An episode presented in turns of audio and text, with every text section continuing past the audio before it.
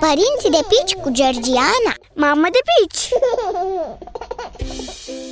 Salut! Îți vorbesc astăzi despre cum tai unghiile copilului.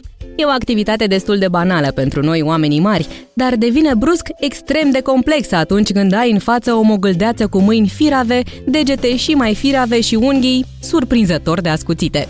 Eu am chiar acum pe față câteva zgârieturi discrete, făcute cu cele mai bune intenții de către fetița mea, căreia reușesc mai greu să-i tai unghiile în această perioadă. În primele luni mă și miram de cât de ușor decurge totul. O întindeam pe pat și începeam să cânt sau să mă strâmb haios, în timp ce îi tăiam cu grijă fiecare miniatură de unghie. Eram foarte mândră de noi două, mai ales că știam părinți care le tăiau copiilor unghiile când dormeau, pentru că doar atunci nu opuneau rezistență.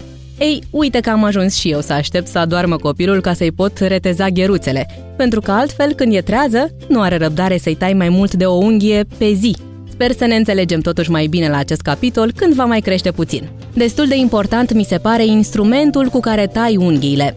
Ai nevoie de o unghieră specială pentru copii sau, și mai bine, de o forfecuță cu vârful rotunjit. Când cumperi forfecuța, caută una foarte mică, cel puțin în primul an. Eu am cumpărat una destul de mare și nu am avut cum să-i tai fetiței unghiile cu ea până nu am înlocuit-o.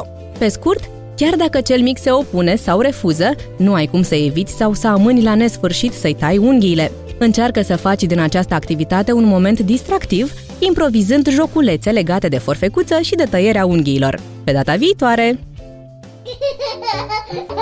Părinții de pici cu Georgiana Mamă de pici!